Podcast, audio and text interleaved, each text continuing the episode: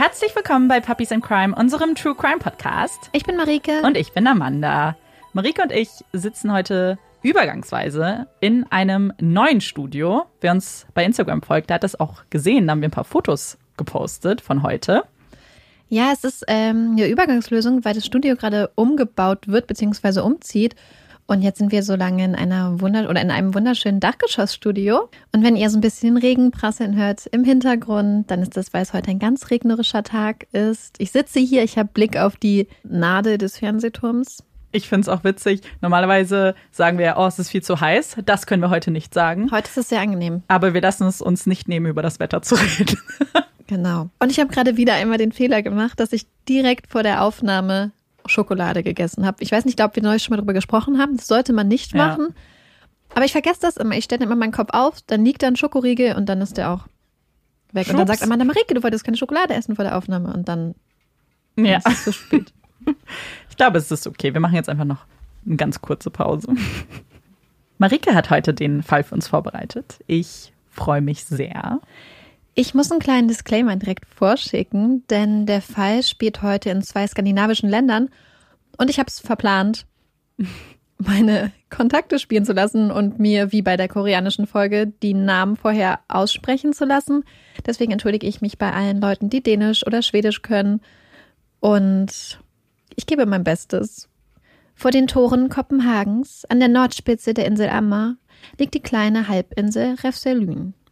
Im 19. Jahrhundert von der Hafenverwaltung aufgeschüttet, war sie mehr als ein Jahrhundert lang zu Hause der Werft B&W.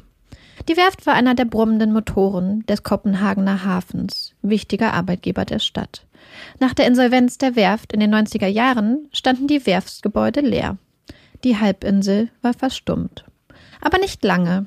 Die leerstehenden Flächen und Gebäude wurden schnell ein Zuhause für kreative Köpfe, Freigeister und Wohnkollektive. Wo einst Schiffe gebaut wurden, wurde nun gemalt, gebastelt, gekocht und von Utopien geträumt. Es gibt Festivals, Flohmärkte und ehrgeizige Pläne, eine bemannte dänische Rakete ins All zu schießen. Und Refselyn ist das Zuhause der 30-jährigen schwedischen Journalistin Kim Wall und ihrem dänischen Freund, dem Designer Ole Stobbe. Es ist der 10. August 2017. Ole und Kim sind voller Vorfreude auf den heutigen Abend. Sie schmeißen eine Abschiedsparty, wollen mit ihren Freunden am Pier von Refselin grillen. Sie feiern ihren Abschied. In ein paar Tagen wird das junge Paar Europa verlassen. Es geht nach Peking. Ein Jahr lang wollen sie in der geschichtsträchtigen chinesischen Stadt leben und arbeiten. Kim liebt China, hat schon vor Jahren während des Studiums angefangen, Chinesisch zu lernen, macht gerade wieder einen Sprachkurs, um sich auf das Jahr vorzubereiten. Kim hat schon viel Zeit in China verbracht freut sich, endlich zurückzukehren in die Stadt, wo die junge Journalistin einst ein paar weiße Stoffschuhe kaufte. Ihre sogenannten Reporterschuhe. Die Wohnung der beiden ist fast leer. Nur ein paar Gepäckstücke, darunter zwei strahlend blaue Ikea-Tüten, typisch Kim, stehen in den leeren Räumen. Bald ist es soweit. Bald geht es los. Ein neuer Abschnitt, ein neues gemeinsames Kapitel für Ole und Kim. Aber vorher Vorher soll der Abschied gefeiert werden. Auf einem kleinen Grasstück am Kai bereiten die beiden den Grill, das Essen und die Getränke vor. Die Abendsonne scheint. Langsam trudeln die ersten Freunde ein. Plötzlich leuchtet Kims Handy-Display auf. Eine Nachricht. Krass. Auf diese Nachricht hatte Kim lange gewartet, aber die Hoffnung wohl schon fast aufgegeben. Es ist eine Nachricht von Peter Matzen, einem dänischen Tüftler und Bastler, ein Exzentriker, der U-Boote und Raketen baut. Im ganzen Land bekannt als Peter Submarine oder Rocket Matzen. Matzen ist kein einfacher Charakter, aber jemand, der viele Menschen fasziniert. Sein erklärtes Ziel seit Jahren ist es, die erste bemannte dänische Rakete ins All zu schießen und so Dänemark als Raumfahrernation zu etablieren. Jedoch ist Matzen nicht der Einzige mit diesem Ziel. Er befindet sich im Dauerrennen, im Dauerwettstreit mit einem Kollektiv namens Copenhagen Suborbitals. Matzen war einst einer der Gründer von Copenhagen Suborbitals. Nach viel Streit und einigen grundlegenden Meinungsverschiedenheiten verlässt Matzen die Gruppe jedoch, zieht in den Hangar gegenüber, bastelt nun in Sichtweite seiner alten Kollegen und Weggefährten an seiner ganz eigenen Rakete. Der Hangar befindet sich auf Ref Selyn, nicht weit von Kim und Oles Zuhause. Es ist ein skurriler Wettstreit, das Raketenrennen von Ref Selyn. Ein Wettstreit, der Kims journalistisches Interesse geweckt hat. Vor einigen Monaten, im Frühjahr, hatte sie angefangen, sich ein bisschen einzulesen, einige ehemalige Weggefährten zu interviewen. Sie pitcht die Idee an einige Magazine und Zeitungen und schickt wieder und wieder Kontaktanfragen an Matzen. Doch die Anfragen bleiben unbeantwortet. Will Matzen nicht reden? Hm. Aber Kim ist hartnäckig, wie es sich für eine gute Journalistin gehört. Sie findet heraus, dass sie die ganze Zeit an die falsche Nummer geschrieben hatte. Na dann, dann schreibt sie die richtige Nummer an. Und jetzt, an diesem schönen Abend im August, an ihrem Abschiedsabend, die Einladung. Ob Kim Lust hätte, Matzen auf seinem U-Boot zu interviewen? Matzens Hangar liegt ganz in der Nähe. Sie will einmal schnell vorbeischauen, persönlich mit ihm reden. Ich bin gleich wieder da. Nach einer halben Stunde kommt Kim aufgeregt zurück. Sie könnte heute Abend Matzen interviewen und eine Runde in seinem selbstgebauten U-Boot, der UC-3 Nautilus, fahren. Soll ich? Es ist eine einmalige Chance. In wenigen Tagen sind sie weg. Morgen sind sie auf einer Hochzeit eingeladen. Wenn nicht jetzt, wann dann? Oder die Sonne scheint, das gemeinsame Grillen. Kim ist hin und her gerissen. Und auch Ole schwankt. Eigentlich würde er seine Freundin so gerne begleiten. Einmal gemeinsam U-Boot fahren. Einmal durch den Öresund tauchen. Kims Geschichte, ihre Arbeit auf der einen, ihre Abschiedsfeier auf der anderen Seite. So schwer. Aber es ist ja nur für ein paar Stunden. Sie entscheiden, dass Ole an Land bleibt, sich um ihre Gäste kümmert und Kim die einmalige Chance auf ein Interview nutzen wird. In ein paar Stunden bin ich wieder da. Dann will Kim zur Abschiedsfeier dazustoßen. Zum Abschied gibt Ole seiner Freundin einen extra dicken Kuss. Es passiert ja nicht alle Tage, dass Kim in einem U-Boot durchs Meer tauchen wird. Bis später.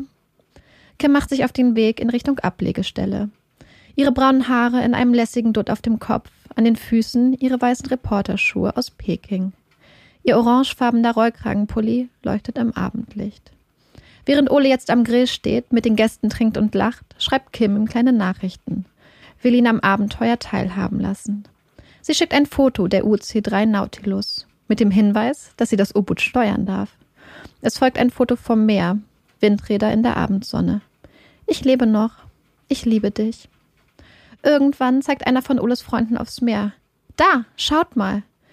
In der Ferne sehen sie die Nautilus vorbeigleiten. Kim steht am Turm, lächelt und winkt. Sie wird glücklich, ein bisschen aufgeregt strahlt in der warmen Augustsonne. Schließlich noch eine Nachricht von Kim. Er hat sogar Kaffee und Kekse mit an Bord gebracht. Wir tauchen jetzt ab. Ein neues Abenteuer. Kim unter dem Meer. Ole und die anderen Freunde genießen währenddessen den Sommerabend, die gemeinsame Zeit zusammen. Leckeres Essen und Trinken. Die Stimmung ist ausgelassen. Irgendwann wird Ole jedoch langsam etwas ungeduldig. Wo bleibt Kim? Die Fahrt sollte doch eigentlich nur ein paar Stunden dauern. Hm, aber der Abend geht weiter. Irgendwann zieht die Gruppe weiter in eine Bar, allerdings ohne Kim.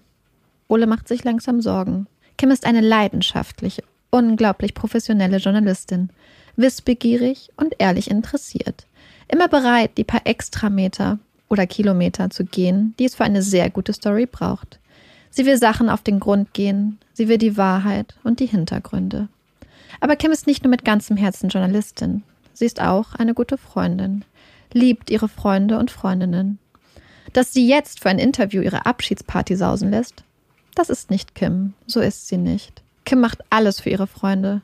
Und warum meldet sie sich jetzt nicht? Kim steht immer im Kontakt mit Freunden, Familien, mit Ole, meldet sich von ihren Recherchefahrten, gibt durch, wo sie ist und dass es ihr gut geht. Dass sie jetzt einfach wegbleibt ohne ein Wort, ohne eine Nachricht. Ole wird nervöser und nervöser, verabschiedet sich von seinen Freunden, geht zurück zum Kai, wartet auf Kim. Wartet und wartet, immer den Blick aufs Wasser, in der Hoffnung, bald das Ungetüm namens Nautilus auf dem Meer auftauchen zu sehen. Sie wird schon heimkommen, ganz sicher. Ole kehrt zurück in die gemeinsame Wohnung, legt sich hin, aber er kann nicht schlafen. Die Sorgen, die Gedanken kreisen in seinem Kopf halten ihn wach. Nein, er kann nicht. Ole schnappt sich sein Fahrrad, fährt die kleine Halbinsel auf und ab, fährt durch die leeren Straßen der ehemaligen Werft, sucht seine Kim, findet sie nicht. Vergeblich gleitet sein Blick über das dunkle Wasser. Er ruft bei der Frau von Peter Matzen an. Weiß sie, wo die beiden sind? Nein, sie weiß es auch nicht. Sie kann ihm nicht weiterhelfen. Um kurz nach zwei Uhr nachts trifft Aula eine Entscheidung. Wird die Nummer der Polizei, kontaktiert die dänische Küstenwache. Erzählt von der verschwundenen Nautilus, von Kim. Er bangt, hofft, bettelt.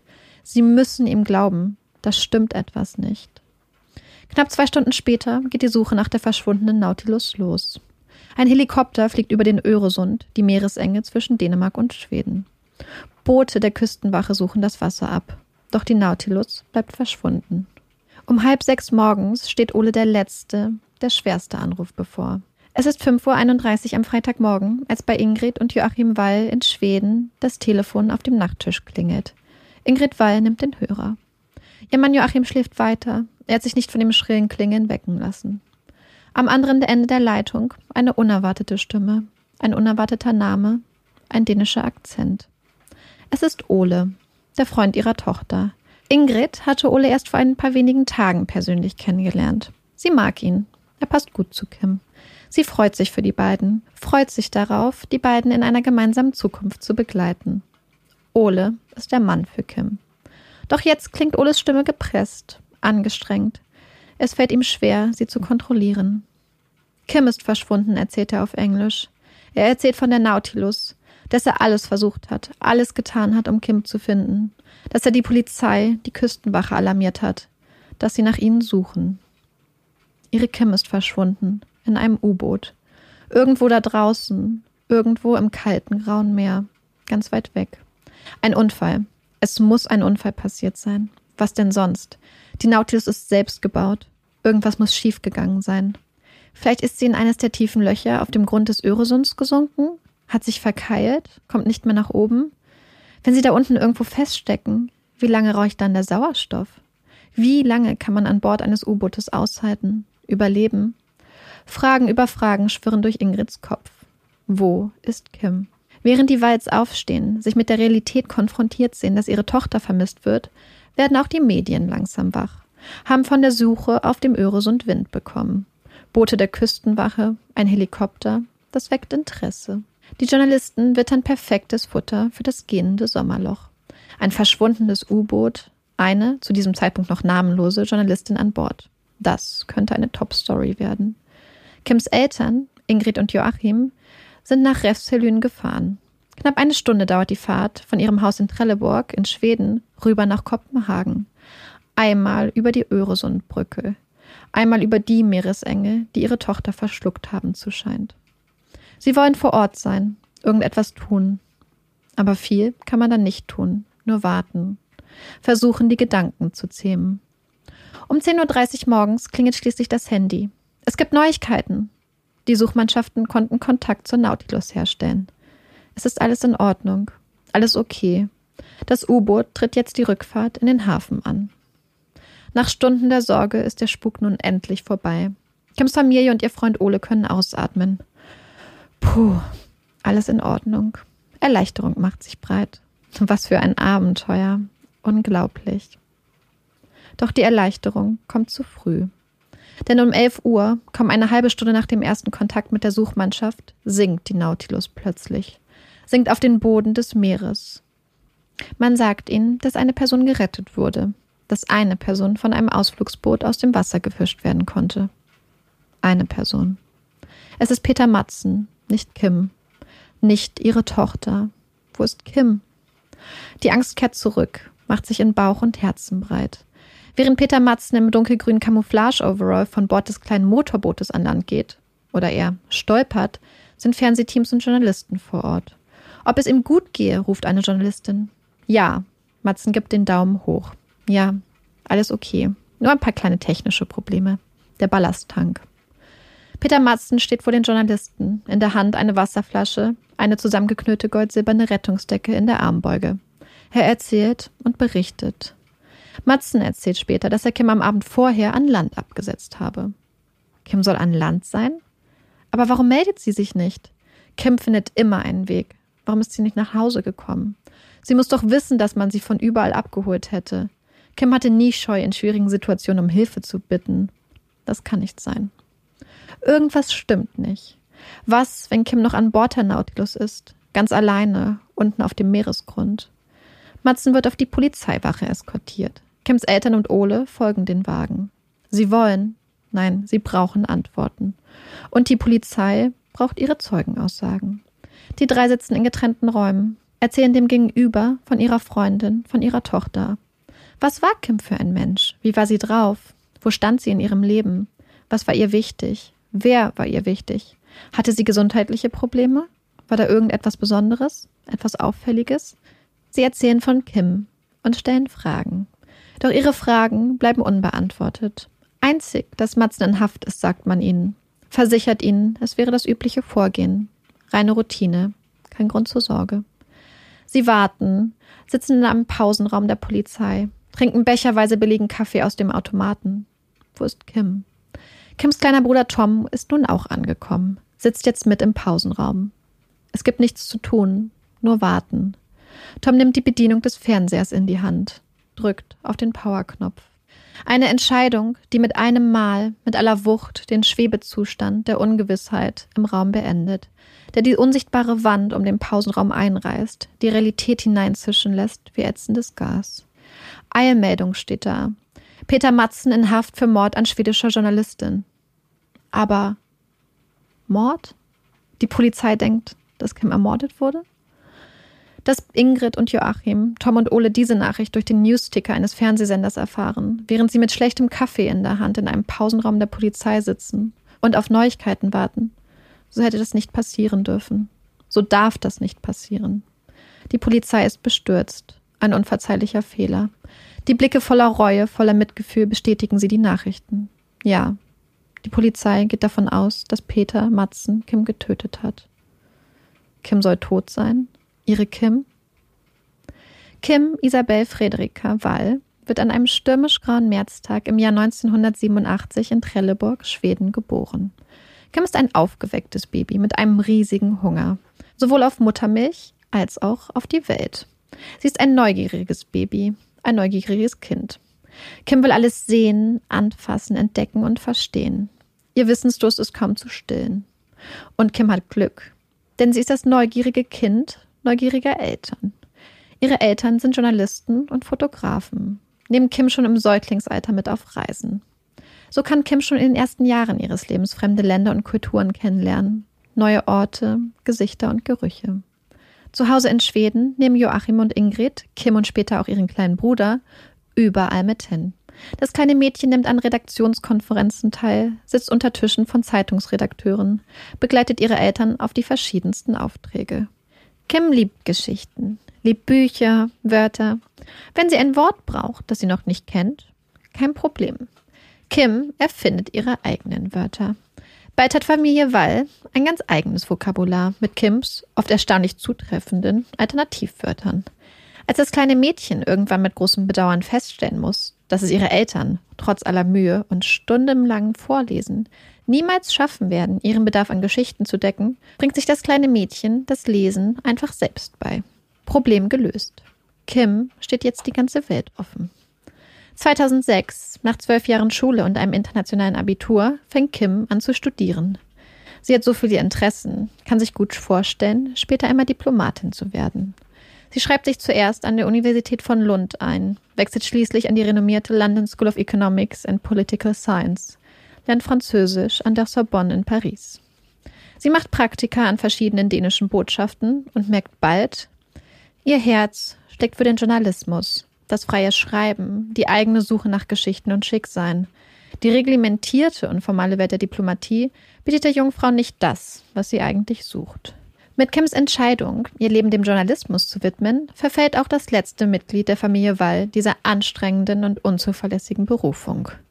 Nun ist auch sie, wie schon ihr kleiner Bruder Tom, der als Fotojournalist arbeitet, ein hoffnungsloser Fall, schätzt Kim einmal in einer Rede. Ihren Master macht Kim an der School of Journalism der Columbia University in New York. Kim liebt das Schreiben, nutzt ihre Geschichten, ihr Talent, um auf Geschichten und Stimmen von Menschen aufmerksam zu machen, die weniger privilegiert sind, deren Geschichte sonst vergessen oder überhört werden würde. Sie will ihre Privilegien nutzen, will ihren Teil dazu beitragen, dass die Welt ein kleines bisschen besser, ein kleines bisschen gerechter wird. Sie hält verschiedene Auszeichnungen. Ihre Artikel erscheinen in internationalen Zeitungen. Sie schreibt für die New York Times, den Guardian, The Atlantic. Kim arbeitet unermüdlich. Sie schreibt über ehemalige Folterkammern in Uganda, berichtet von kleinen Inseln im Pazifik, die durch US-amerikanische Atomwaffentests radioaktiv kontaminiert wurden. Sie lenkt den Blick auf Bürgerkriegsstätten in Sri Lanka, die nun als Touristenattraktionen dienen. Kim reist viel, schreckt auch vor schwierigen Themen nicht zurück. Das Leben als Journalist ist an vielen Orten der Welt gefährlich, manchmal sehr gefährlich. Als Journalistin kommen noch ganz eigene Gefahren dazu. Kim traut sich, geht für ihre Geschichten ins Risiko. Ja, aber immer bedacht, gut überlegt. Hat eine Fortbildung zum Journalismus in Krisengebieten gemacht. Sie ist vorsichtig, vertraut ihrem Bauchgefühl, ihrem Training. Mit ihrer harten Arbeit und ihrem Talent hat Kim es nun mit 30 Jahren geschafft, als junge Frau in die Oberliga des Journalismus aufzusteigen. Und jetzt sagen sie, Kim sei tot? Ermordet in Dänemark, im sicheren Europa, so nah an ihrem Zuhause. Sie sagen, Kim sei tot, aber noch fehlt von ihr jede Spur. Am nächsten Tag, den 12. August, gibt die Polizei der bis dato unbekannten verschwundenen Journalistin einen Namen. Die ganze Welt weiß nun, dass es Kim ist, die verschwunden ist. Familie Wall steht nun im Fokus der Öffentlichkeit. Sie veröffentlichen eine Pressemitteilung, wollen ihrer Tochter ein Gesicht geben. Sie sollen mehr sein als ein potenzielles Opfer. Sie schreiben, dass sie glauben und hoffen, dass Kim bald wohlbehalten und sicher nach Hause zurückkehren wird. Am gleichen Tag steht Peter Matzen vor Gericht. Es geht um die Entscheidung, ob er weiter in Haft bleibt oder auf freien Fuß kommt. Matzen will reden, sich erklären. Hinter geschlossenen Türen erzählt er seine Version der Geschichte. Behauptet nun nicht mehr, er hätte Kim an Land abgesetzt. Nein, die 75 Kilo schwere U-Boot-Luke sei ihr auf den Kopf gefallen. Sie sei daran gestorben. Er habe sie nach einer gewissen Zeit der Schockstarre schließlich in Seemannstradition im Öresund beerdigt. Das Gericht entscheidet, Matzen bleibt in Haft. Der Vorwurf lautet auf fahrlässige Tötung. Kim wird nicht sicher wieder nach Hause kommen. Sie wird nicht in ein paar Tagen mit Ole gemeinsam nach Peking ziehen. Wird nie wieder mit ihren weißen Reporterschuhen an den Füßen und ihren geliebten japanischen Muji-Gelstiften in der Tasche auf der Suche nach der perfekten Geschichte durch fremde Länder und Städte laufen. Die Geschichte von Matzen, dass Kim von der Turmluke erschlagen wurde, dass er sie auf hoher See bestattet habe, stößt Kims Familie komisch auf. Warum hat er keine Hilfe gerufen? Niemanden benachrichtigt? Warum hat er zuerst gelogen? Und warum hat er sich angemaßt, Kim selbst zu beerdigen? Da draußen, in der Tiefe, so weit weg von den Menschen, die sie lieben, von den Menschen, die sie liebte. Am Sonntag, den 13. August, wird die Nautilus vom Meeresboden geborgen und an Land gebracht. Man pumpt über 30.000 Liter Wasser aus dem U-Boot, durchsucht die Nautilus, findet nichts. Von Kim fehlt weiter jede Spur. Aber die Polizei entdeckt etwas anderes. Es gibt offensichtliche Anzeichen dafür, dass die Nautilus nicht, wie von Matzen behauptet, durch ein technisches Problem sank. Nein, alles spricht dafür, dass Matzen selbst seine Nautilus im Öresund versenkte. Kims Schicksal bewegt die Menschen in Schweden, in Dänemark und auf der ganzen Welt. Ihre Familie erhält unzählige Nachrichten. Die Menschen teilen Erinnerungen mit ihnen. Kleine Puzzleteile aus Kims Leben. Kleine Spuren, die Kim im Leben und in den Herzen anderer Menschen hinterlassen hat. Ein wunderschönes Mosaik. Ein Leben voller Liebe. Die Menschen schicken Blumen zur Familie Weil nach Trelleburg, wollen irgendwie ihr Mitgefühl ausdrücken. Am Strand, nicht weit vom Haus der Walz, hat eine Nachbarin ein Herz aus Steinen gelegt in der Mitte Kims Name. Fast jeden Tag beim Spazierengehen mit Hund Iso laufen Joachim und Ingrid an Kims Herz vorbei. Es wird ein wichtiger Ort für sie. Ein Zeichen, das Trost spendet. Die Suche nach Kim geht weiter. Am Montag, den 21. August, findet ein Fahrradfahrer auf einer kleinen Insel einen Torso. Der Torso wird in die Rechtsmedizin gebracht. Er weist Stichwunden auf, war mit Metallteilen beschwert. Er sollte nicht gefunden werden. Ein DNA-Test bringt die traurige Gewissheit. Der Torso ist Kims. Sollte auch nur ein Fünkchen Hoffnung es geschafft haben, bis jetzt zu überleben, so erlischt das Fünkchen mit diesem Fund. Kim ist tot. Die Obduktion ergibt, dass Arme, Beine und Kopf vorsätzlich abgetrennt wurden. Während der Spätsommer in den Herbst übergeht, die Tage dunkler und das Meer rauer wird, setzt die Polizei ihre unermüdliche Suche weiter fort. Jetzt sind auch Leichenspürhunde aus Schweden beteiligt, fahren jeden Tag mit ihren menschlichen Teammitgliedern in kleinen Schlauchbooten aufs Meer, halten die Nase in die frische Brise, suchen nach menschlichen Überresten im Meer. Ingrid und Joachim freuen sich, dass die Hunde nun im Team sind. Sie vertrauen ihnen, ihren besonderen Fähigkeiten. Sie lieben Hunde, lieben ihren Familienhund Iso, der jeden Tag sein Bestes gibt, um Trost zu spenden und der das Leben am Laufen hält. Matzen bleibt in Haft, bleibt bei seiner Version der Geschichte. Die Luke, der Unfall, die Seebestattung. Am 6. Oktober, gut zwei Monate nach Kims Verschwinden, findet die Polizei ihren Kopf in einer Plastiktüte. Auch sie beschwert mit einem Metallstück. In einer anderen Plastiktüte findet man ihre Kleidung sowie ein Messer. Auch ihre Beine werden, beschwert mit Metallrohren, gefunden. Später findet man auf dem Boden des Öresunds eine Säge. Mehr als einen Monat später, Ende November, findet das Suchteam schließlich Kims Arme, auch die beschwert. Auch sie sollten nicht gefunden werden. Jetzt ist Kim vollständig. Endlich. Kim kann zur Ruhe gelegt werden. Die Funde bringen Matzen in Bedrängnis, denn der Schädelfund widerspricht seiner Aussage, Kim wäre von der Turmluke erschlagen worden. Eine entsprechende Schädelfraktur fehlt. Matzen ändert nun seine Geschichte. Es könnte sein, dass Kim an einer Kohlenstoffmonoxidvergiftung an Bord der Nautilus verstorben wäre. Es könnte sein. Es sind harte Monate für Kims Familie, aber das Leben geht weiter. Sie haben keine Wahl, müssen sich um Hund Iso kümmern, das Haus in Schuss halten, haben Termine und Rechnungen zu bezahlen. Das Leben geht weiter. Und auch die Arbeit der Polizei. Die monatelange Suche ist nun abgeschlossen. Aber es wird weiter untersucht, befragt, ermittelt.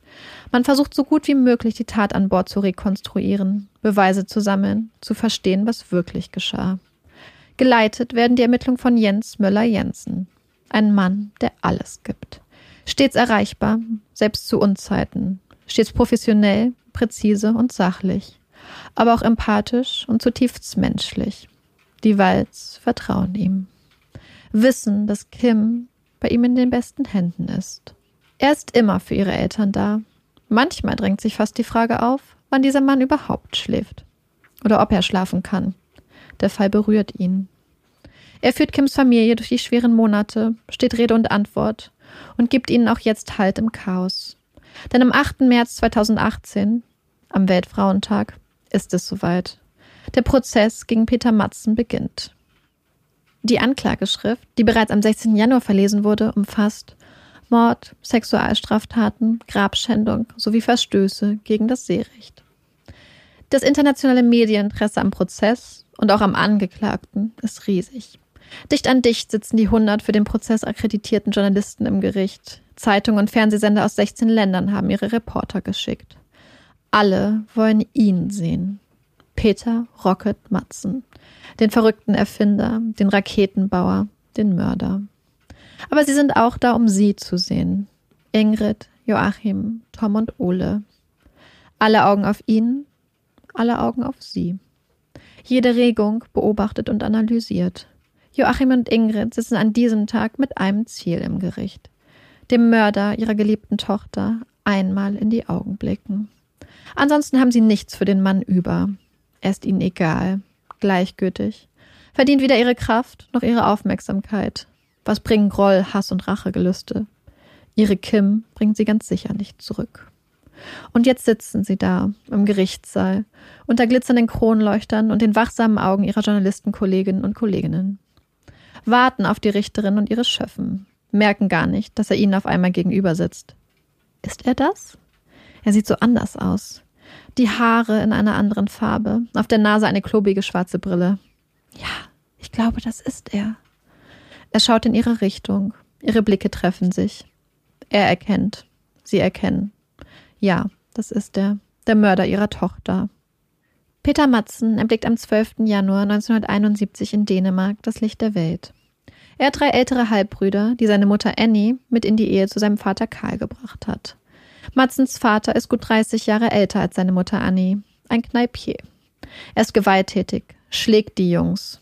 Nur den Jüngsten, Peter, seinen eigenen Sohn, den verschont er.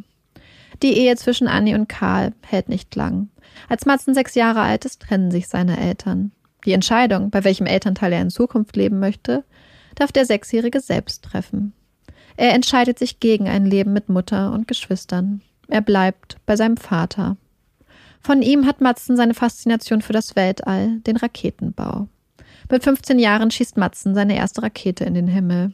Als Matzen 18 Jahre alt ist, stirbt sein Vater. Die Faszination für Raketen bleibt. Matzen hat große Ambitionen, jedoch kein Händchen für eine Laufbahn in der akademischen Wissenschaft. Er wäre wohl gerne Raketenwissenschaftler oder Ingenieur, aber es fehlt ihm Disziplin, das Durchhaltevermögen. Er probiert dies und das, nichts Halbes und nichts Ganzes. Im Alter von 30 Jahren baut Matzen sein erstes U-Boot, die Freier. Bald darauf folgt das zweite U-Boot mit dem Namen Kraker.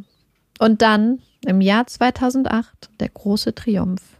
Unter großem öffentlichen Interesse und Fanfaren wird die OC-3 Nautilus eingeweiht. Benannt nach dem fiktiven U-Boot Nautilus des Kapitän Nemos aus den Büchern von Jules Verne.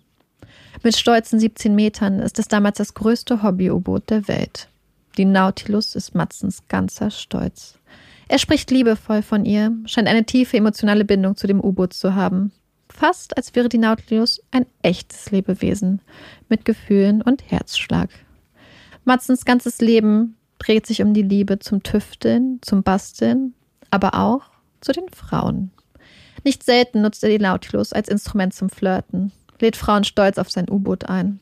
Der blonde Mann mit den großen Träumen vom Weltall, der eigensinnigen draufgängerischen Art, fasziniert viele Frauen, schafft es immer wieder, einige für sich einzunehmen, zeigt sich dann ab und zu auch von seiner liebevollen, fürsorglichen Seite. Als eine enge Freundin sich beide Hände bricht, ist er für sie da, besucht sie jeden Tag, bürstet ihr die Haare. Zwei Monate lang.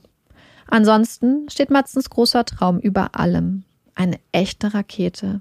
Eine bemannte Rakete. Zusammen mit einem weiteren Tüftler namens von Bengtson gründet er die Copenhagen Suborbitals. Das Ziel? Gemeinsam eine bemannte Rakete ins All zu schießen. Copenhagen Suborbitals bezieht einen alten Hangar. Dort, wo früher Schiffe gefertigt wurden, werden nun Raketen gebaut. Das Treiben der Gruppe begeistert die Menschen. Gut 1000 spenden Geld, um das ehrgeizige Projekt zu finanzieren. Es werden Dokumentationen über Matzen gedreht. Jemand veröffentlicht sogar eine Biografie über ihn. Aber Matzen fasziniert Menschen nicht nur, er stößt sie auch vor den Kopf. Bald kommt es zum Streit bei Suborbitals. Die Situation in der Gruppe wird angespannt. Schließlich verlässt Matzen das Team, gründet eine eigene Firma, Rocket Matzens Space Lab oder Rocket Matzens Weltraumlabor zieht in den Hangar gegenüber der Copenhagen Suborbitals. Ein Wettkampf, ein Wettrennen um die erste bemannte dänische Rakete ins All ist entfacht. Ein skurriler Streit zwischen eigenen, urigen Charakteren, Freigeistern, am Rande der Gesellschaft. Eine Geschichte für Kim. Und jetzt, 200 Tage nachdem Kim auf der Suche nach dieser Geschichte, nach den Schicksalen hinter der Geschichte, die Nautilus betrat und in den Öresund abtauchte, geht es los der Prozess, die Aufarbeitung dessen, was am 10. und 11. August geschah. Matzen bleibt bei seiner Version der Ereignisse. Kim sei wohl an einer Kohlenstoffmonoxidvergiftung gestorben. Warum er das sagt? Aus Rücksicht auf ihre Angehörigen, sagt er zunächst. Die Wahrheit würden sie wohl nicht aushalten. Rücksicht. Seine ganz eigene höhnische Interpretation des Begriffes. Die Anklage wirft Matzen vor, Kim an Bord der Nautilus gefesselt, sexuell misshandelt und brutal gefoltert zu haben. Danach habe er sie getötet. Wie genau? Das kann die Rechtsmedizin nicht sagen. Eingeatmete Luft in Kims Lunge deutet darauf hin, dass Matzen sie zu Tode strangulierte oder ihr die Kehle durchschnitt. Anschließend ihre Leiche zerlegte und mit Metallrohren beschwert in den Öresund warf, in der Hoffnung, dass sie nie wieder auftauchen würden. Auf seinem Rechner werden Videos gefunden. Es sind Videos, die brutale, tödliche Gewalt gegen Frauen explizit darstellen. Enthauptungen, Folter, als die grausamsten Videos der Richterin und den Schöffen vorgespielt werden, hören die anderen im Raum Anwesenden nur die Tonspur. Schreie, Verzweiflung. Es ist ein Prozess, der vieles ans Licht fördert, viele Menschen in Matzens Umfeld verstört, die so gar nicht zu dem Mann passen, die seine Freunde und Bekannte zu glauben kennen, und die einige seiner Aussagen und Worte nun in ein ganz anderes Licht rücken. Hatten bestimmte, damals als Scherz aufgefasste Aussagen doch einen dunkleren Hintergrund? Einer Bekannten hatte er einmal, scherzhaft, angedroht, sie an Bord der Nautilus zu töten und zu zerlegen. Sie lachte damals. Matzen googelt am Abend vor der Fahrt, wie man Frauen köpft, guckt sich ein Video dazu an. Ein Video, das Matzen als Anleitung, als Vorbild gedient zu haben scheint. Kims Verletzungen stimmen in Teilen mit denen des Videos überein. Er nahm überlange, selbst angespitzte Schraubenzieher, Messer, eine Säge sowie Fessilutensilien mit an Bord. Die Tat sei von langer Hand geplant, Kim jedoch ein Zufallsopfer gewesen. Am gleichen Tag war bereits eine andere junge Journalistin aus Australien an Bord der Nautilus gewesen. Aber sie überlebte den Besuch. Psychologische Gutachten beschreiben Matzen als gefährlich. Er sei ein Narzisst, manipulativ, kognitiv intelligent. Er sei sexuell jedoch gestört und lebe dazu so gut wie wertfrei.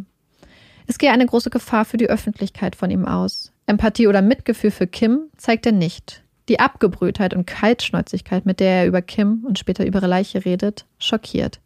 Er habe einfach aus einem großen Problem, Kims Leiche, viele kleinere Probleme gemacht. Das macht man doch so, sagt er unter anderem. Matzens Anwältin sagt, die Vorwürfe der Staatsanwaltschaft seien nicht zu beweisen. Nicht einmal eine sichere Todesursache könne die Anklage angeben.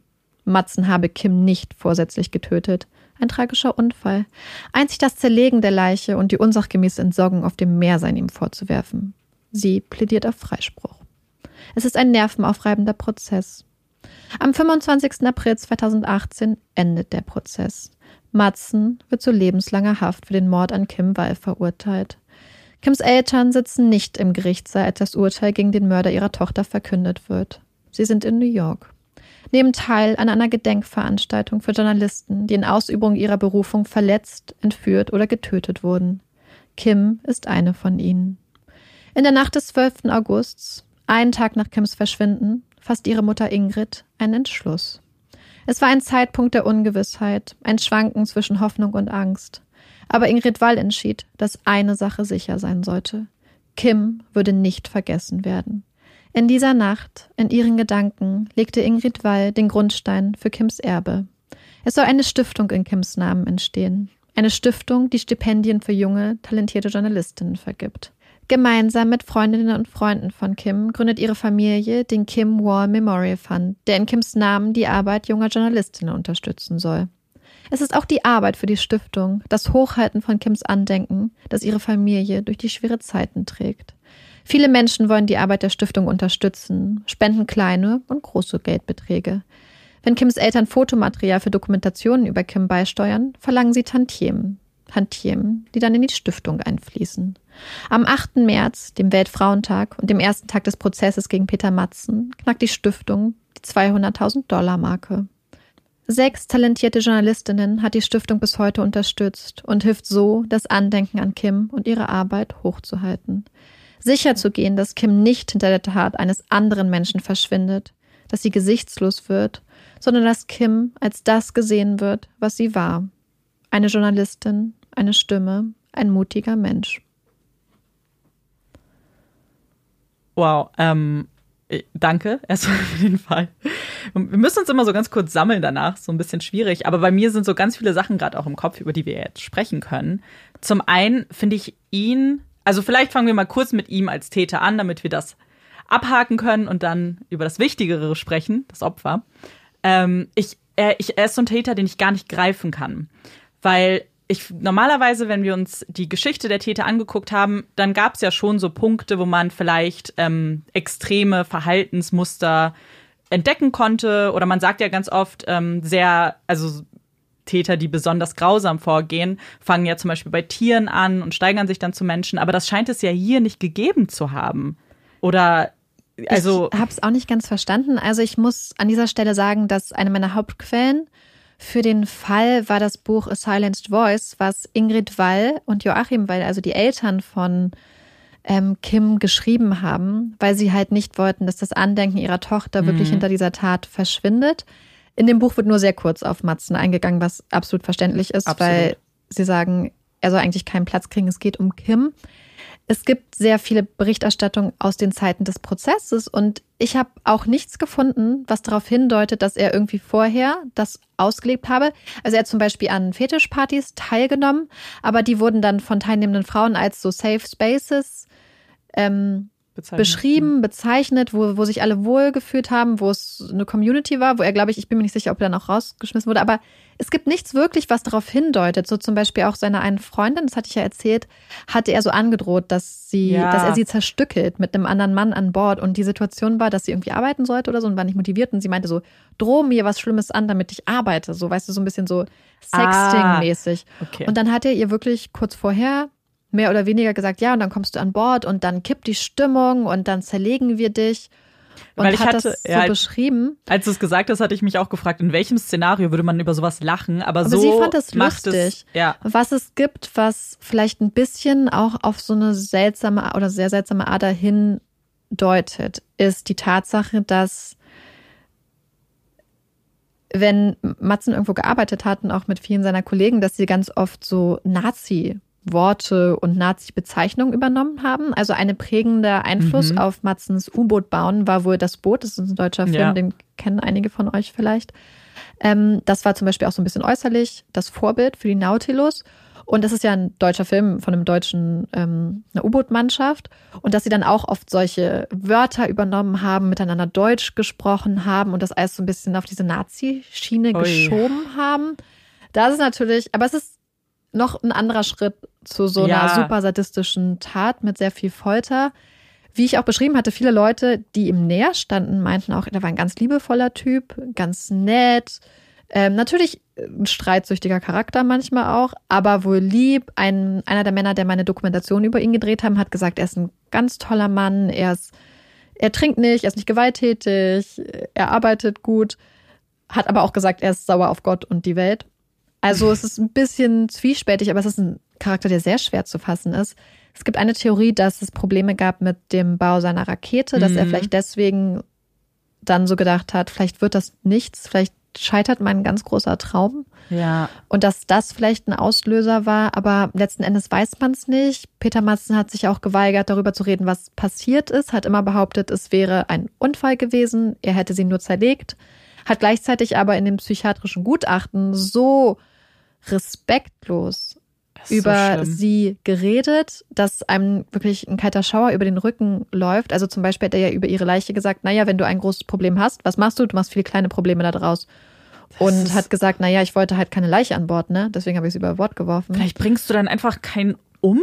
Ja. Ey, mm. Aber das ist so komisch, aber er scheint sich wirklich schon länger auch in diesem Bereich so von Snuff-Videos, Mhm. von so unglaublich ähm, schlimmen, frauenfeindlichen Gewaltfantasien bewegt zu haben. das ist Also, so grausam halt auch ja. einfach. Und ich meine, zu verstehen, woher es kommt, hilft ja nicht. Mhm. Aber ich finde, so, solche Fälle sind für mich super schlimm und gruselig, Mhm. weil Ja. das hätte ja niemand kommen sehen. Ja. Und das hätte Kim nicht kommen sehen, das hätte ja auch die Journalistin, die vorher ja, drin war. Niemand hätte das kommen sehen. Er ist der, gut, er ist so ein verrückter Kauz vielleicht, aber da denkt man doch nicht, dass man umgebracht wird, wenn man Ja. ein Interview mit ihm führt. Das war ganz schlimm. Das hat Kims Mutter ganz gut in dem Buch geschildert. Oder dass Kim hatte an dem Tag einen Rock an, als sie zu ihm auf den Mhm. Nautilus gegangen ist. Und dann gab es wirklich Leute, die sich erdreistet. Olaf, Mensch. Und es gab wirklich Leute, teilweise Journalisten, die sich erdreistet haben, Oh, sag's nicht. zu sagen, na ja, ja, Olaf hat sich jetzt schon mit ähm, geäußert, weil er auch ein Feminist ist. Also es gab Journalisten, die dann Kim vorgeworfen haben, warum geht sie in einem Rock auf Oh Recherchefahrt? mein Gott, jetzt. ach, Und abgesehen davon, dass wir uns bei diesem Fall in Dänemark im 21. Jahrhundert befanden,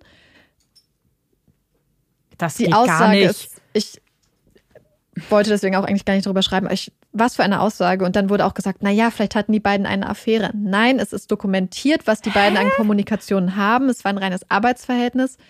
Dann hat ein, und das, das waren so viele Sachen, die einfach so Aber schlimm auch gelaufen Vor allem, sind. was hat das damit zu tun? Naja, es ist halt Victim Blaming. Ja, genau. Man versucht, Kim als junger, mutiger Frau, die ihrer professionellen Arbeit nachgeht, irgendwie die Schuld, die Mitschuld zu geben. Sie wäre naiv gewesen, sie wäre da sehenden Auges in ein Risiko reingelaufen, was einfach nicht der Fall ist. Es gab zum Beispiel sogar einen ähm, Journalisten, der geschrieben hat, also es war so, dass man, als man ihren Torso gefunden hatte, beziehungsweise schon davor die Familie um DNA-Proben gebeten Mhm. hatte. Also einmal um eine Haarbürste und um eine Zahnbürste. um das dann abzugleichen im Fall, dass man ihre Leiche findet.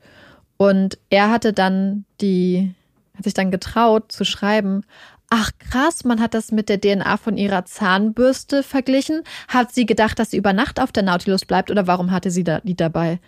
Warum auch immer er gedacht hat, sie hätte die Zahnbürste mit an Bord der Nautilus genommen, ist nicht klar. Und teilweise haben sich dann andere Journalisten damit entschuldigt, dass sie mit dem schwarzen Humor, dass sie den schwarzen Humor quasi benutzen, um mit diesem schweren Thema umzugehen. Aber dann haben mm -mm. Ingrid und Joachim Wall auch beide gesagt, naja, wenn ihr denkt, dass ihr das braucht, um damit klarzukommen, überlegt euch, was die, ja, wie es der Familie genau. geht, die damit jeden Tag klarkommen muss, dass ein geliebter Mensch weg ist. Und dass schwarzer Humor und Witze auf Kosten von Kim einfach nur wehtun. Ich finde das, oh, das macht mich schon wieder richtig wütend. Weil weißt du, was einfach das Paradoxe daran ist? Da schreiben Leute über eine Kollegin. Ja. Als hätten sie genauso sein können. Jeder ja. hätte so eine Interviewchance wahrgenommen. Jeder hätte da ja. landen können. Ob Rock oder was weiß ich, ist sowas von egal. Und das ist so schlimm, weil wenn man sich, wenn man ganz kurz die Rollen nur tauschen würde, ich würde doch auch nicht wollen, dass man so über mich schreibt. Ja. Da, Oder über, über eine Schwester, über eine Tochter, über ja. einen Bruder. Und ja, das war halt eines der Probleme. Aber wobei man sagen muss, dass wohl insgesamt die schwedischen Medien eigentlich mhm. sehr oder mehr empathisch damit umgegangen sind als beispielsweise die dänischen. Also da scheint es ein kleines ja. Gefälle gegeben zu haben. Was an dem Fall aber total positiv hervorzuheben ist, ist die Polizeiarbeit. Ähm, Kims Eltern haben gesagt, dass die Kommunikation mit der Polizei, abgesehen von diesem ersten ja. krassen Fauxpas, sage ich mal, unglaublich gut war, dass sie sich toll aufgehoben gefühlt haben, dass die Polizei danach Wert darauf gelegt hat, Sachen genau so zu machen, dass es für die Angehörigen am besten ist, ihnen alles zuerst zu kommunizieren, bevor es an die Presse geht, war teilweise morgens um 5 Uhr schon für die Familie erreichbar, hat gesagt, hey, ruft mich zu jeder Nachtzeit an, ich bin für euch da. Die haben wohl ganze Arbeit geleistet, haben mehrere Monate mhm. auf dem Öresund gesucht, mit ja. Hunden, sind jeden Tag rausgefahren in kleine Schlauchbooten. Also das ist wirklich ein Fall, wo auch die Tatsache, dass die Polizei und die Küstenwache schon nach zwei Stunden nach den beiden gesucht mhm. haben, nach der Nautilus, ist ja, wir kennen es ja aus Fällen, wo es anders ist. Was man, glaube ich, auch ansprechen würde und was, glaube ich, auch eine Sache ist, ironischerweise, die Kim vielleicht dann selber auch thematisiert hätte, könnte ich mir fast vorstellen, ist die Tatsache, dass sie natürlich eine junge weiße Journalistin ist. Ob eine Frau aus einer anderen sozialen Schicht, mit einem anderen Hintergrund, mit einer anderen Arbeit, mit anderen Eltern und Angehörigen die ja. Warme Behandlung erhalten hätte. Man wünscht es sich. Aber, aber, man muss natürlich immer sehen, dass hier vielleicht auch sowas noch mit reingespielt hat. Die Tatsache, dass sie eine Familie hat, die Pressemitteilungen rausgibt, die Journalisten sind, die unglaublich, also die gebildet sind, ähm, wissen, wie man auch mit der Polizei vielleicht umgeht. Das ist, glaube ich, noch eine Sache, die man auch im Kopf haben muss, weil Polizeiarbeit ja nicht immer mhm. so ideal abläuft und hier auch manchmal eine Ungleichbehandlung Total. entsteht. Auch vielleicht, was die das Echo in der Öffentlichkeit ange angeht, weil es war ja schon die Tatsache, dass eine Journalistin an Bord war, die halt viel dazu beigetragen hat, dass es so große Neuigkeiten und News dann wurden. Ja, und wenn man sich vorstellt, dass selbst so eine Journalistin dann vorgeworfen bekommen hat, ja. sie hat einen Rock angehabt und so weiter, man will sich ja gar nicht vorstellen, wenn es jemand anderes gewesen wäre, ja. ähm, was da vielleicht noch gekommen wäre und ob überhaupt Interesse da gewesen wäre. Ich glaube, das ist auch ein wichtiges Thema und wie du sagst, wahrscheinlich was, worauf sie auch hätte aufmerksam machen wollen, einfach um ja, der Welt so den Spiegel vorzuhalten. Also, wer sich übrigens für Kim Walls Leben interessiert, das Buch Silence Voice von Ingrid und Joachim Wall ist, wie man es erwartet, gut geschrieben, weil die beiden sind Journalisten, was mhm. ich nicht wusste, als ich das Buch angefangen habe zu lesen. An dieser Stelle ganz kurz, warum wir überhaupt heute über diesen Fall reden. Ich habe es fast Ach vergessen. So, ja. Wir haben eine Nachricht bekommen, wo uns der Fall vorgeschlagen wird. Wir kriegen ja ab und zu Fallvorschläge. Und ich muss ganz ehrlich gestehen, und ich schäme mich fast ein bisschen dafür, ich habe das damals nicht wirklich verfolgt. Ich auch ich nicht. Es mitbekommen, aber ähm, ja. mich nicht wirklich damit auseinandergesetzt. Aber ich hatte jemanden in meinem Bekannten- und Freundeskreis, der sich das auch immer gewünscht hat. Amanda lacht. Marike weiß auch, warum ich lache. Ja, wir haben da eine Person, also ich habe da eine Person, die immer mal wieder Fälle sich wünscht, die meistens aber überhaupt nicht in mein Fallverständnis nee. passt. Und sage ich mal, oh, das ist ein Amanda-Fall. Und dieses Mal war es aber so, dass sich das dann halt einer von euch da draußen noch gewünscht hat. Und dann dachte ich so, oh, ich gucke einfach mal aus Interesse jetzt. Und dann habe ich gesehen, oh, es gibt ein Buch, bestelle ich mal. Und dann, ja, habe ich dieses Buch angefangen zu lesen, wusste zu dem Zeitpunkt gar nicht, dass ihre Eltern Journalisten sind und lese die erste Seite und denke so, okay, die haben das selbst geschrieben, das ist sehr, sehr gut geschrieben. Und das ist, weil die beiden Journalisten sind, sehr viel auch Bücher schreiben und deswegen kann man es gut weglesen. Es ist halt eine Liebeserklärung von zwei Eltern, die ihre Tochter verloren haben, die sich Mühe geben, alles, was Kim halt in ihrem Leben erreicht hat, ihre akademischen Achievements. zu ehren und zu würdigen falls ihr euch noch mehr für das Leben von Kim interessiert. Ja, ich finde, als Eltern ist das ja auch die einzig richtige Reaktion ja. auf sowas, weil es ist ja auch ein schönes Beispiel, dieser Fall, wie wichtig es ist, die Opfer hervorzuheben. Und ja. ähm, natürlich ist die Geschichte des Täters interessant, aber man darf halt einfach nicht vergessen, wie viel da dran hängt. Eine Familie, ein Freund, Freunde, das ist. Ja. ja. Und was total herzerwärmend war für mich, war einfach auch dieser Kim Wall Memorial Fund, mm. den sie ins Leben gerufen haben. Der steht quasi unter der Schirmherrschaft von einer ähm, Gesellschaft für Journalistinnen. Und der hat bis jetzt, wie gesagt, sechs Journalistinnen gefördert und unterstützt diese Frauen immer, wenn sie zum Beispiel eine Recherche antreten wollen, die aber sehr viel Geld kostet. Guckt sich dann an, worüber sie schreiben möchten und sagt dann, hier, bitteschön, hier ist dein Geld. Meistens sind das dann so Geschichten, wo es ja, Geschichten, die eigentlich Kim vielleicht auch geschrieben hätte, Themen, die sie interessiert oh, hätten. Schön. Und das finde ich ganz toll. Und ihr Bruder Tom hat auch ausgerechnet, dass Stand damals wie hätte der Fund noch 40 Jahre lang weiterarbeiten können. Mhm. Vielleicht sind mittlerweile noch mehr Spenden eingegangen, man weiß Toll. es nicht. Aber das ist ja einfach eine total tolle Art, sich dafür einzusetzen, dass es anderen Journalistinnen, die vielleicht auch nicht so privilegiert sind, mhm. einfach die Möglichkeit gegeben wird, über spannende Geschichten zu schreiben, die einfach ja. gehört werden müssen.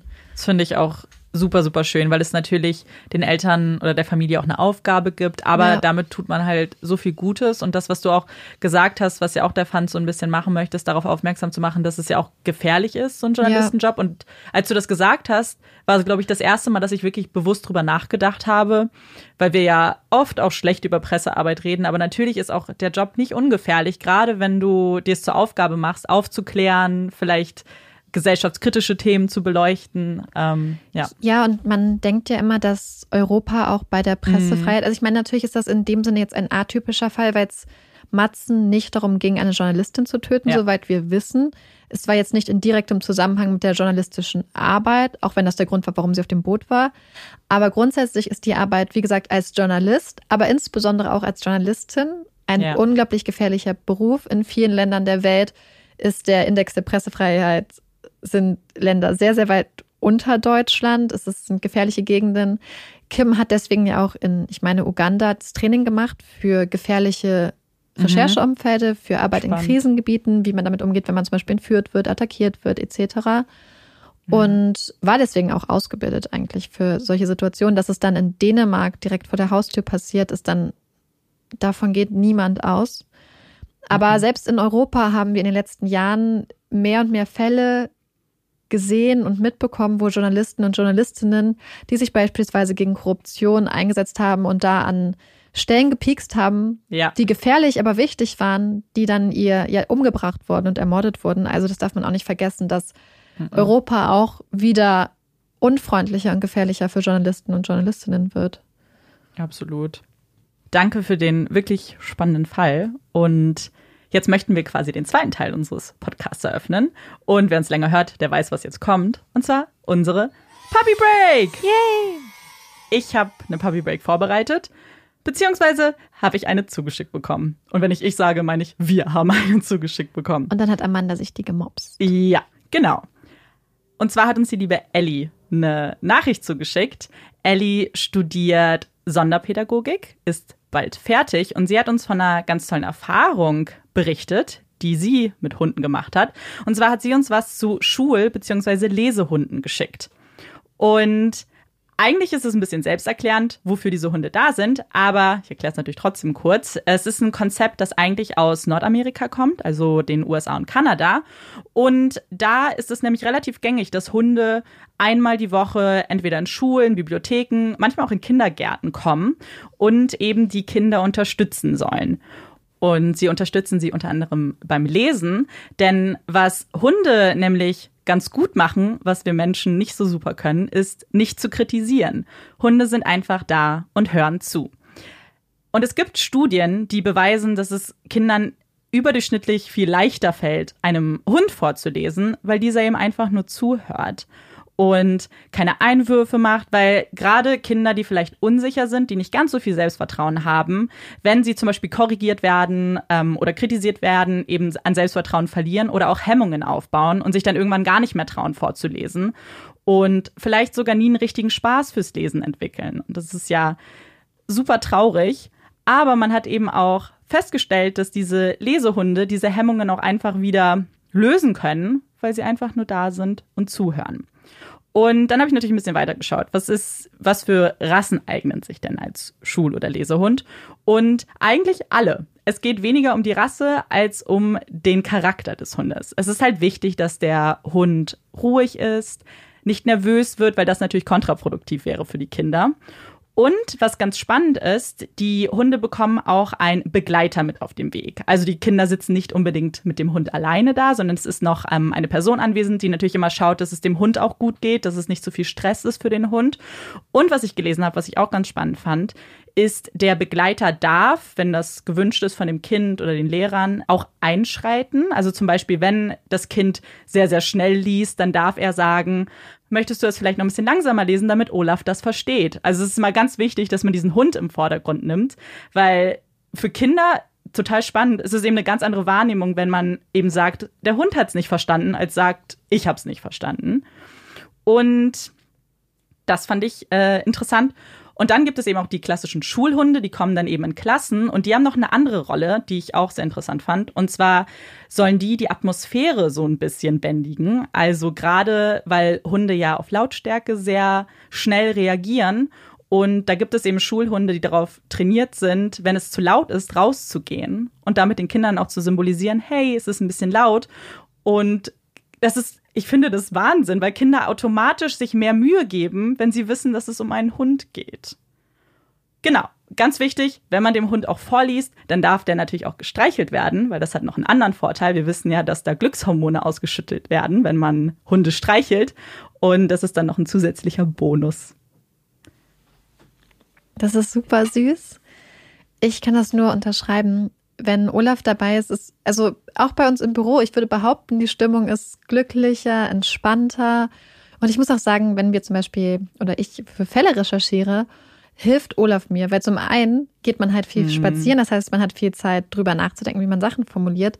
Und zwischendurch muss man immer Pausen machen, um kurz mit Olaf zu spielen oder ja. sein süßes Gesicht anzugucken und seinen Bauch zu streicheln. Und dann danach hat man ein, fällt es einem einfach, finde ich, auch leichter weiterzumachen. Ja. Also nochmal so als Bonus. Ich bin mir auch sicher, dass es funktioniert. Wir haben uns da ja im Büro, als wir noch im Büro waren, fast so ein bisschen so einen Spaß draus gemacht. Wenn wir wussten, dass große Deadlines anstehen, dann bin ich oder Marike manchmal eine Runde gelaufen und haben wir gesagt, hey, wer braucht Kuscheleinheiten? Und dann haben sich ganz viele auch gefreut, dass sie einfach nur ganz kurz den Hund streicheln können.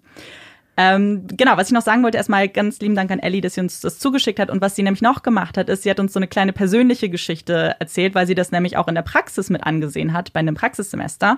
Und da hat sie nämlich gesagt, dass es einen Jungen in der Klasse gab, der sehr introvertiert war, auch lernbeeinträchtigt und eben sehr in sich gekehrt, hat gar nicht laut vorgelesen, weil er sich das nicht getraut hat. Und da hat es tatsächlich geklappt, weil die hatten so einen Golden Retriever Mix da und dem hat er sich völlig anvertraut und ist total aufgeblüht. Also ich glaube, sowas mit anzusehen ist auch wahnsinnig schön und das fand ich toll, dass sie uns das auch geschrieben hat. Und als ich die Nachricht damals gelesen habe, dachte ich mir auch, ich finde das so ein wahnsinnig tolles Konzept. Mhm. Es wird auch in Deutschland immer mehr auch ähm, mit eingebracht. Und es gibt auch sehr viele Gesellschaften, die jetzt ähm, eben solche Hunde auch ausbilden. Und das fand ich total toll. Und dann dachte ich auch, wenn man vielleicht auch zu Hause einen ruhigen Hund hat, also wie zum Beispiel mhm. einen Olaf und Kinder hat, ich glaube, es ist, wäre total toll, auch zu sagen, hey, lies nicht mir die Geschichte vor, warum liest du Olaf die Geschichte nicht vor? Einfach so ein bisschen, um das auszuprobieren, weißt du? Ich bin eigentlich überzeugt davon, dass das funktioniert. Ja, das ist eine richtig gute Idee. So, bevor ich jetzt zu meiner Empfehlung komme, möchte ich noch eine kleine Situation hinter den Kulissen von heute teilen. Wir sind ja im neuen Studio und sagen wir es mal so, es ist noch nicht alles ganz eingerichtet. Amanda und ich haben aber Essen bestellt. Ich habe mir einen Wrap bestellt. Amanda hat sich eine Bowl bestellt. Mhm. Was keine gute Idee ist, nope. wenn man kein Besteck vor Ort hat. Ihr könnt euch nicht vorstellen, wie wir hier auch saßen und das hier auseinandergenommen haben, um zu gucken, ob hier irgendwas ist, woraus ich mir Besteck basteln könnte. Antwort nein. Antwort nein, es gab gar nichts. Und am Ende habe ich es war so ein äh, Dressing dabei und so eine ganz kleine Schale. Und die Schale war dann mein Löffel vor allem. Und wer euch kennt, weiß, dass ich Löffel hasse. Das war ja schlimm. Jetzt hatte Ganz Amanda schlimm. den ultimativen Löffel. Es, war, es waren dramatische Szenen, die sich hier abgespielt hat, bevor Amanda dann gesagt hat, egal, ich nehme die Schüssel als ja, Löffel. Vor allem, weil ich ja eigentlich auch die war, die so großen Hunger hatte. Ja, die ganze mhm. Zeit Angst, dass während Marikes Vortrag mein Bauch krummelt. Also und, falls es gekrummelt hat. Ja, dann war das mein Bauch. Ja, aber ich habe gedacht, ich teile diese kleine ja. Story hinter den Kulissen mal mit euch und lasse euch teilhaben. Vielleicht habt ihr auch solche Geschichten. Da wäre ich, ja. das würde mich ja interessieren. Wo man mal improvisieren musste. Ich glaube, in Zukunft sollten wir immer so Sporks dabei haben. Diese Mischung aus Spoon ja. und Fork. Amanda lacht, weil ich gerade, ich habe mein Handy an so einer Schnur und ich schleudere das gerade herum, aber ich habe es gar nicht gemerkt. Ja, vor allem, ich frage mich, warum du das machst und habe Angst, dass es mir gleich ins Gesicht Nee, das ist fest in der Verankerung. Ja, besser ist. ich habe das gar nicht gemerkt. Ich habe einfach so lassemäßig mein Handy durch ja. den Raum gesprungen. Und ich gucke so völlig entgeistert und frage mich, was tust du da? Der Abend ist spät. Es ist wirklich spät. Ja. So, Empfehlung. Empfehlung. Ich habe mir vor einiger Zeit mal die Zeit genommen, und ab und zu eine Serie geschaut. Und die Serie möchte ich euch allen empfehlen. Sie ist neu bei Netflix und mich hat das Cover irgendwie total angemacht. Ich dachte so, oh yes, das muss ich gucken. Und die Serie heißt Teenage Bounty Hunters und geht um die beiden Zwillingsschwestern Blair und Sterling, die irgendwo in den Südstaaten in den USA leben. Und durch ein paar kleine Zufälle zu Kopfgeldjägerinnen werden und mit einem Kopfgeldjäger namens Bowser zusammenarbeiten. Ein sehr interessantes Trio. Und es ist eine ganz lustige Serie, weil es geht um Mädchen, Teenagerinnen, die auf eine sehr streng christliche Schule gehen, mit ganz strengem Wertekodex, die gleichzeitig in einer sehr gehobenen Schicht in den Südstaaten leben. Wer sich so ein bisschen mit Südstaaten in den USA auskennt, kann sich das vielleicht ein bisschen vorstellen. Gleichzeitig Kopfgeldjägerinnen sind, ähm, mit den typischen Teenager-Problemen zu kämpfen haben. Und das Ganze ist so toll umgesetzt. Es ist von den Machern, die auch Glow und mm. Orange is the New Black gemacht haben. Cool. Und diese Serie hat mir mein Herz so aufgehen lassen. Es ist so toll. Es sind so tolle Liebesgeschichten dabei. Es ist einfach, die beiden Mädels oder ein Bowser sind so einfach guckt es euch an, egal welches Alter ihr habt. Ich finde, es ist wirklich auch was für Leute jenseits der 20, jenseits der 30. Mhm. Es ist einfach nur toll. So sollten Netflix-Serien sein. Wenn man bedenkt, was für viel, wie viel Schund da teilweise veröffentlicht wird. Yep. Das ist eine richtig gute Serie. Und ich freue mich so sehr auf die zweite Staffel. Möchte euch an dieser Stelle aber fragen, wer die Serie schon geguckt hat. Was haltet ihr vom Ende? Ich, ich spoiler nichts. Ich frage euch einfach mal wertfrei, was ihr vom Ende haltet. Da bin ich ja gespannt. Mhm. Ich mach mal weiter und weil Marike eine Serie empfohlen hat, ist ja, seid ihr jetzt schon beschäftigt und ich kann was ganz anderes empfehlen. Und zwar bin ich letztens mal wieder Zug gefahren, was ich lange nicht gemacht habe. Und dann ist mir was aufgefallen und ich musste direkt daran denken, dass das eine super Empfehlung wäre, weil ich mir gewünscht hätte, dass mir das mal jemand vorher empfohlen hätte. Und zwar, als ich meine Tickets gebucht habe, war es noch so früh, dass ich einen Sparpreis hatte. Und dann ist mir aufgefallen, hm, das erste Klasse-Ticket ist 10 Euro teurer. Und da ist schon eine Sitzplatzreservierung dabei. Also eigentlich nur 5 Euro, weil ich mache immer eine Sitzplatzreservierung. Und gut, dachte ich mir, das investiere ich mal. Und Leute, beste Entscheidung überhaupt. Wenn ihr mal die Chance habt, für so kleines Geld einfach von zweiter auf erste Klasse hochzustufen, macht das. Das ist jeden Cent wert. Ich hatte einen Vierer mit Tisch komplett für mich. Mein ganzes Abteil habe ich mir, glaube ich, mit vier Leuten geteilt. Es war ruhig. Man hat so viel Abstand überall zum Tisch, zum Nachbarn dahinter. Es ist extrem entspannt. Und für Leute, die vielleicht Wert drauf legen, man hat ja auch Service am Platz. Mir ist das jetzt nicht so wichtig, aber ist auch sehr bequem, falls man einen Kaffee bestellen möchte. Dann wird der gleich zu einem gebracht. Und ganz ehrlich, die größte Empfehlung überhaupt. Alleine, weil weniger Menschen. Bei was gibt es Schlimmeres als volle Züge? Ich kann das über, äh, über ähm, unterschreiben. Wir haben das mal in Österreich gemacht, da haben wir auch für irgendwie, keine Ahnung, 10 Euro mehr erste Klasse-Tickets bekommen und hatten dann in einer wunderschönen Fahrt von Felden am Wörthersee zurück nach Wien, ich weiß nicht, wie viele Stunden es sind, so ein kleines Harry Potter-Abteil zu zweit und es ist eine wunderschöne Mm. Strecke und hat es geregnet. Und das war eine der schönsten Bahnfahrten, die je in meinem Leben hatte. Die Harry Potter-Bahnfahrt in der ersten Klasse in Österreich. Das war eine gute Entscheidung. Ja. Und jetzt mache ich auch direkt die Überleitung zu unseren Hot Takes, weil meine hat auch was mit Zugfahren zu tun. Ihr merkt, Zugfahren hat mich einfach sehr geprägt. Und zwar war die Fahrt schön und gut, aber es gab auch eine Sache, über die ich mich sehr, sehr, sehr aufgeregt habe. Und da kam wieder so ein Trauma hoch, weil es nicht das erste Mal war. Und zwar, mein Hot Take für heute ist, man setzt sich gefälligst nicht auf reservierte Sitzplätze. Und damit meine ich explizit die Sitzplätze, wo eine Strecke steht. Nicht Bahn Comfort oder gegebenenfalls freigeben, sondern die, wo schon eine Strecke draufsteht, wo es sehr wahrscheinlich ist, dass jemand kommen wird und sich hinsetzen wird. Weil ich einfach diese Diskussion satt habe. Es sind nicht mal immer Diskussionen, aber dass ich als diejenige, die sich einen Sitzplatz reserviert, Geld dafür in die Hand nimmt, jemanden aufmerksam machen muss darauf, dass das mein Sitzplatz ist, dann noch warten muss, dass der jetzt mal seine Sachen wegräumt, dann aufsteht, ich die ganzen Leute hinter mir aufhalte, die dann schnauben, weil sie wütend sind, dass ich hier den Verkehr aufhalte. Das, ich, ich verstehe nicht, warum das auch Leute machen. Und mir ist das so oft passiert. Ich fahre so selten Zug. Meine Statistik ist bestimmt 50 Prozent sitzt da jemand. Ja, das finde ich auch schlimm, weil ich es auch nicht mag, Leute auf ihre Fehler aufmerksam zu machen oder beziehungsweise Leute in so einer Situation anzusprechen. Ich meine, du kennst mich, ich Ja, ich, mag keine Konfrontation. Deswegen finde ich sowas ganz schlimm. Und ich mag es auch nicht, wenn Leute in meinem Bereich sitzen. Also in dem Sinne, wenn, ich mag einfach nicht so wirklich Leute um mich rum. Das hört sich jetzt sehr menschenfeindlich an, ist aber einfach so. Und deswegen wäre das auch mein Horror. Ich weiß nicht. Ich frage mich dann auch so ein bisschen, warum. Weil mir wäre das mega unangenehm, auf einem Platz zu sitzen, wo die Wahrscheinlichkeit sehr hoch ist, dass da jemand kommt. Und das, also mir wäre das unangenehm. Aber ich habe immer das Gefühl, die Leute sind krass abgebrüht und ich werde immer als die Blöde dargestellt, weil ich auf meinen Sitzplatz möchte, den ich mir reserviert habe. Und ich weiß nicht. Ich wünschte auch, ich hätte gerne eine Erklärung einfach, warum. Erklärt es Amanda. Gibt wenn, es da wenn Leute? ihr das seid, Ja. wenn ihr auf diesen Plätzen sitzt. Vielleicht wart ihr die Person, die Amanda bitten musste, aufzustehen und die ihren Sitz voll gekrümelt hat. Das Ja, ich habe ja das, so, weil ich hatte Marike natürlich davon erzählt.